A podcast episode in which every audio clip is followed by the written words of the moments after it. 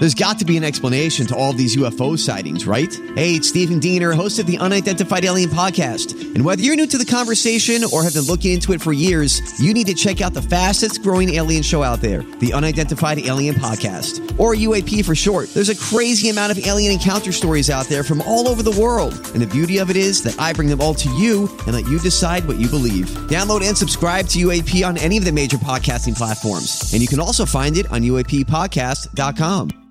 It's hard to believe that only two years ago, Virginia held its last off year election. That's when Republican Glenn Youngkin ushered in a new era of state politics in the Commonwealth. Well, as we've been telling you, the Associated Press, CNN, and now CBS have called the Virginia governor's race for Republican Glenn Youngkin. And after election night, Republicans felt pretty good about themselves. Voters turned a solidly blue state into a squarely purple one by putting a Republican in the governor's mansion flipping the state house, and almost flipping the state senate. Alrighty, Virginia, we won this thing! In 2021, GOP candidates rode on issues like education and widespread COVID fatigue. Virginia took a conservative turn, and the nation really noticed. The red warning light is really flashing brightly here for Democrats on the Hill. But since then, a lot has changed, most notably the fall of Roe v. Wade. And with early voting starting in Virginia on September 22nd, many people are wondering if the Commonwealth will turn blue again or become a deeper red. And while Governor Glenn Youngkin isn't on the ballot this year, he is leading the charge. The most important election in, in the nation, I believe, is Virginia this year. And we are laser focused on holding our House, winning our Senate. To better understand this election and its local and national implications, we bring on WTOP reporter Nick Iannelli. He's been covering the Youngkin administration since day one and Virginia politics more broadly. Virginia is going to be watched by the entire country, by everybody who cares about politics. It's going to be front and center. It's going to be a very big deal. He tells us what's going on now and also puts on his analyst hat to tell us what he thinks will happen in the future. Nick Iannelli, welcome to the DMV Download Podcast. Hello, Luke. It's good to have you back. You know, it's mm-hmm. election season in the Commonwealth in Virginia yet yeah. again. And the last one we saw a lot of shaking and moving politically in Virginia. There was a stiff right turn, you know, right, uh, with right. the election of Republican Governor Glenn Youngkin. Yes. Um, it was a bit of a surprise, but also just a big, you know, move. We're coming up on another off year election, and this mm-hmm. one equally consequential as the last. Before we get into the details, First off, why does Virginia have off year elections? Like, what's the deal with that? Well, that's a good question. And it's something that is often seen as like a bellwether, you know?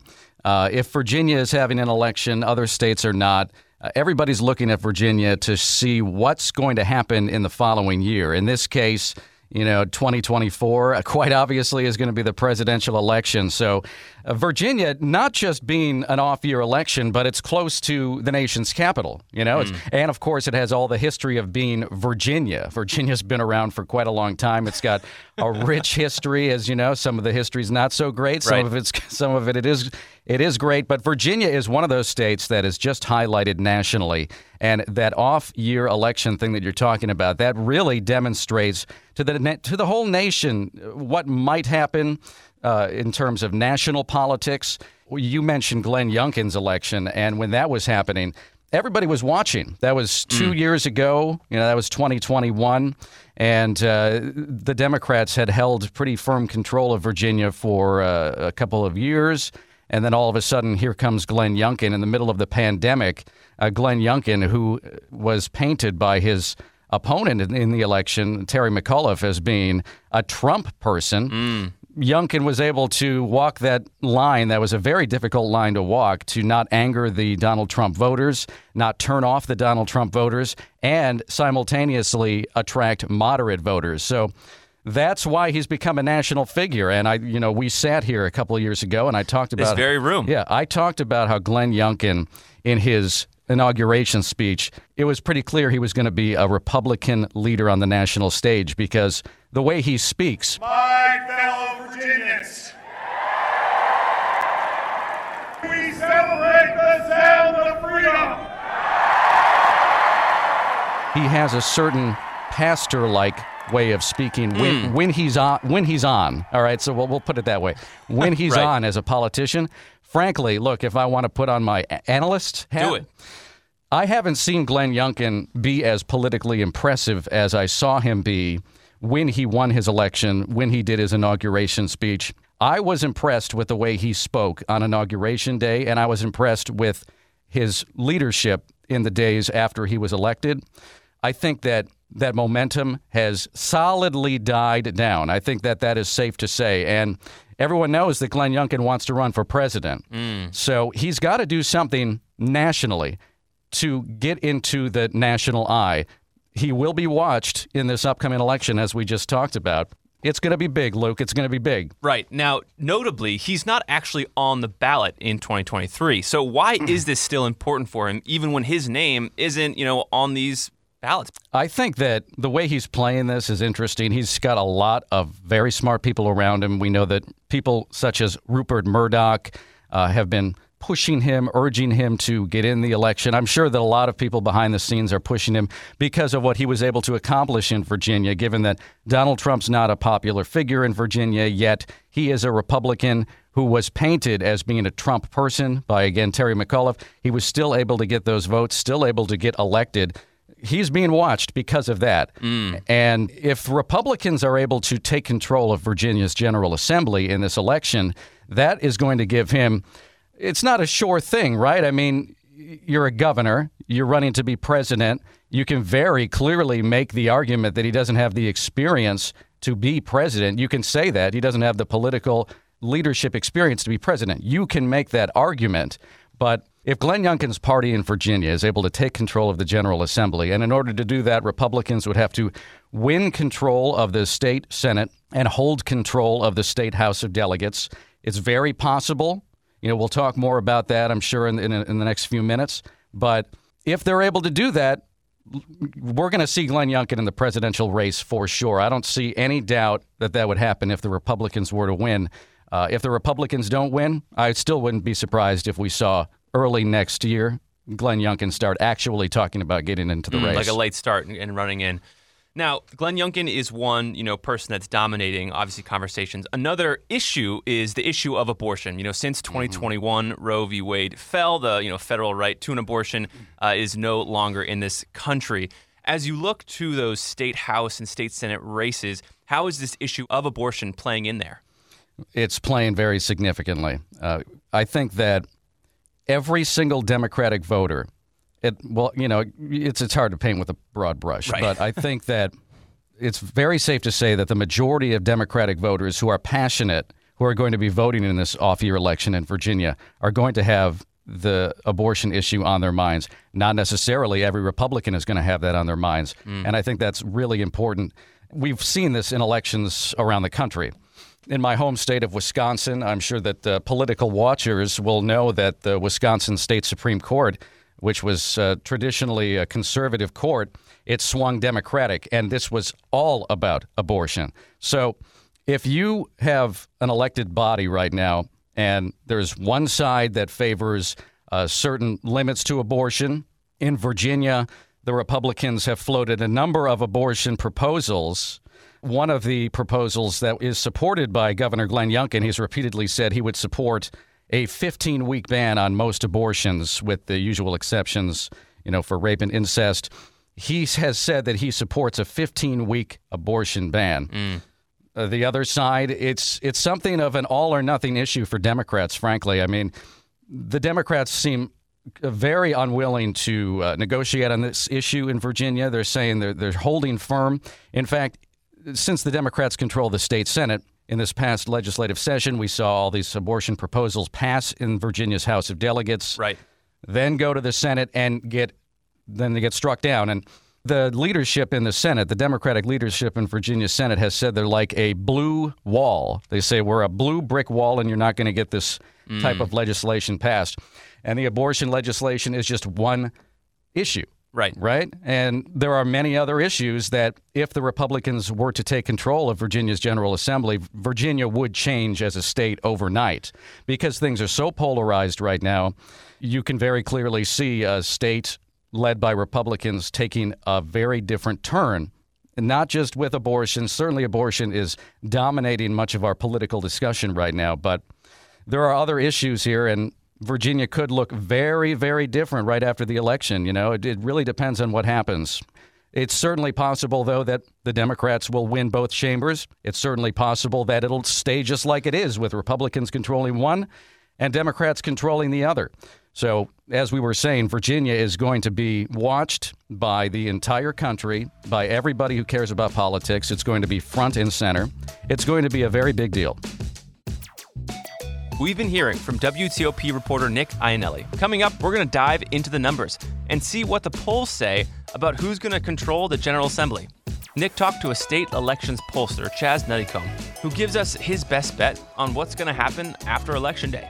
Stick around.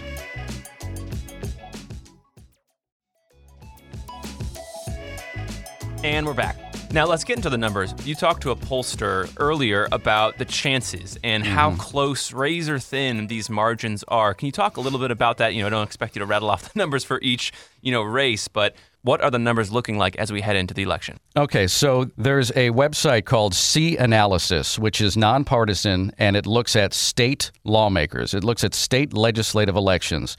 And I was very interested to talk to the person who runs this website. Uh, his name is Chaz. I am the director of CNalysis, which is a group that specializes in state legislative elections around the country. But we do have a knack for Virginia. I talked to him, I interviewed him, talked all about Virginia, and he's got all the numbers. He looks at individual districts, looks at their voting histories, uh, especially when it comes to recent presidential and gubernatorial elections this is what uh, he uses. This is what he and his team use to determine the numbers on these. And he projects that Democrats will take control of the House and keep control of the state Senate. The Democrats are slight favorites in each chamber. Um, they have somewhere around 60 uh, something percent uh, chance of victory at the moment. But it is so close. And mm. here's what his website says. All right. So, right now in Virginia's House of Delegates, it is essentially 48 52, 52 Republicans, 48 Democrats. Okay. Right.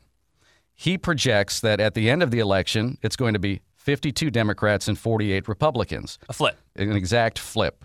And then in the Virginia Senate, which is currently controlled by Democrats, 22 to 18. He predicts that it's going to stay 22 18 Democrats. Mm. And he does have some interesting ways to predict these elections, but of course, anything can happen. The toss up districts are just so close. I mean, these are races that are likely to be decided um, by under four points. If I were to ballpark it, I would be surprised if either party won by outside of that margin. And he's talking about just a matter of a few seats, a few elections here and there out of all 140 seats that are going to be on the ballot in November.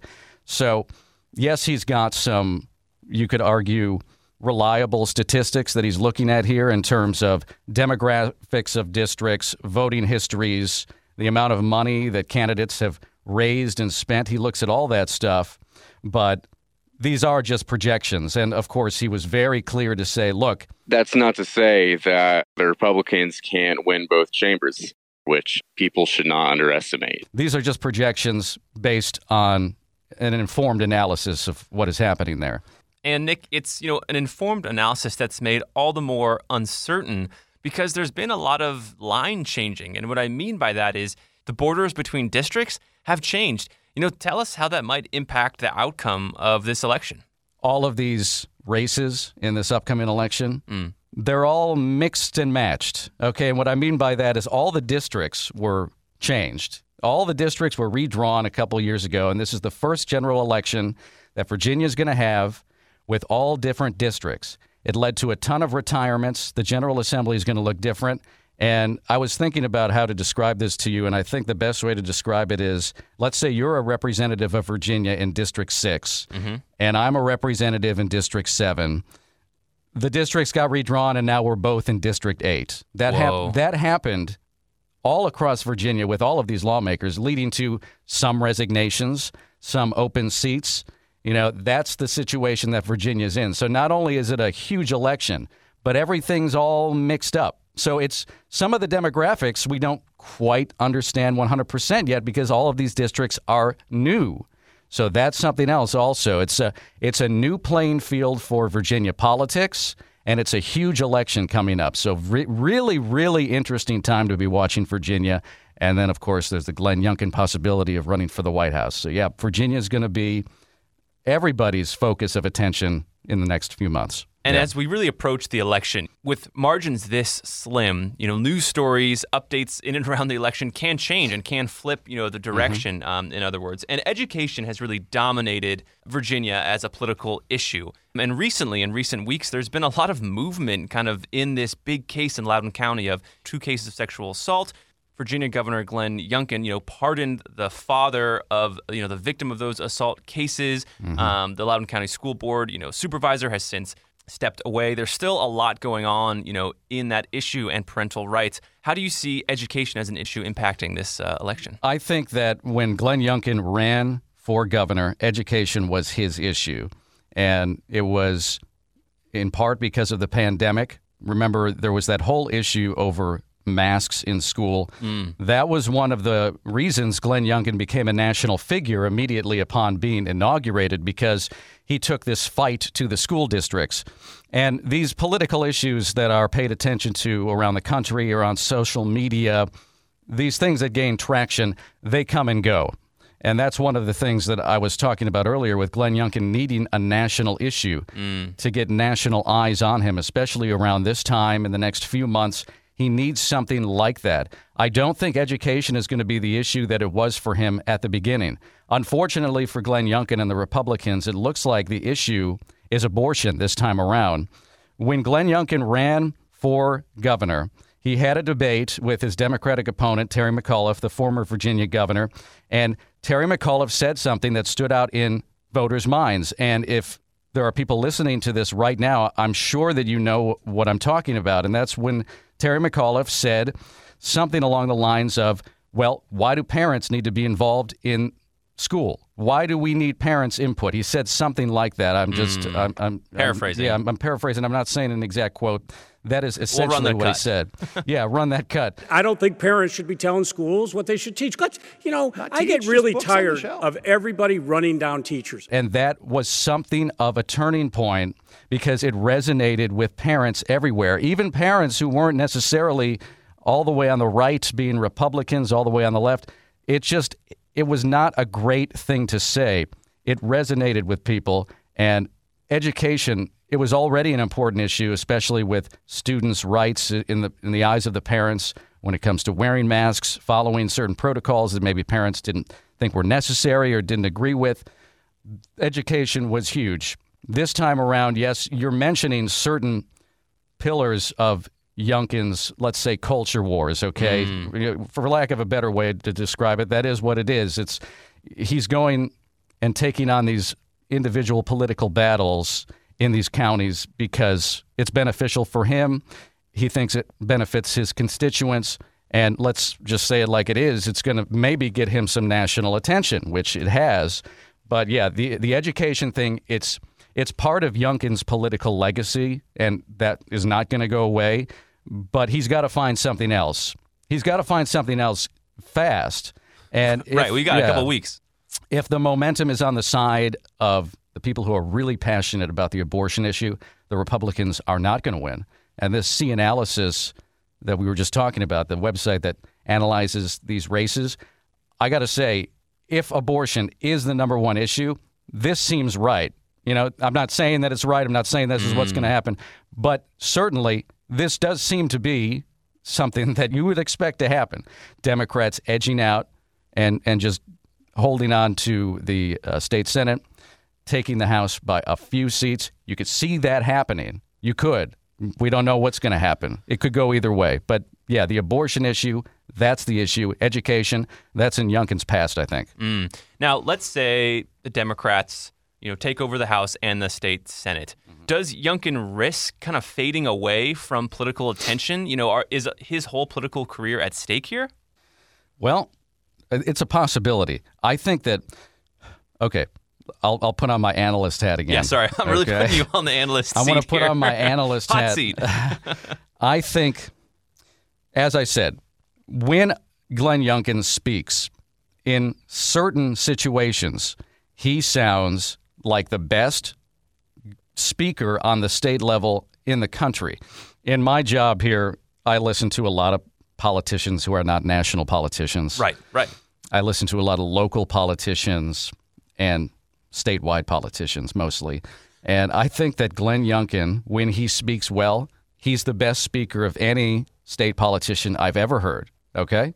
Uh, you know, when Barack Obama gained so much national attention, it started off with one speech, Barack mm. Obama. You know, he got on TV, I believe it was in the Democratic National Convention years back. He got on TV, he, he said this very moving speech about America and how anything's possible. The audacity of hope. In the end, that is God's greatest gift to us, the bedrock of this nation. He really grabbed the nation's attention. Glenn Youngkin has his own strengths similar to those strengths. Mm. If he was able to get a stage, if he was able to get eyes on him nationally for some reason, and he got he got a sustained amount of time where he was able to demonstrate his skills as a speaker, an orator, I guess you could say, uh, then he could get he could stay in that the mindset of th- this political process that we have currently. But you're right. If the Democrats take over the General Assembly, it's going to be an issue for Youngkin, and he's going to need to find something, something to get him that national attention. He's going to have the national attention in the next few months, but it's really going to be focused on whether his party is going to take control or not. If not, he really will have to find something else. We don't know what that something else is. News happens. You know, news comes and goes. Mm. Who knows what's around the corner for Virginia? What might attract national attention in Virginia? We just don't know, but he'll need to find something. He will need to find something other than, look what I was able to do in Virginia, which obviously will be his talking point if Republicans take control. Look what I did. Look what I did here. That's going to be his thing. If not, he'll have to find a new thing. Mm. Well, Nick, we appreciate you for putting on your analyst hat and yes. your reporter hat. It's still taking... on right now, I think. I think it looks good on you. but again, thank you so much for your time. All right, thanks, Luke. And that'll do it for us today here on WTOP's DMV Download Podcast. Thank you so much for listening. And as always, let us know how we're doing. Give us some stars or a review on your favorite podcast platform. This show is brought to you by WTOP News. Listen on 1035 FM in the DC area, 1077 FM in Virginia, and 1039 FM in Frederick, Maryland. Online at WTOP.com, and of course on the WTOP News app. Have a great week. We'll talk Wednesday.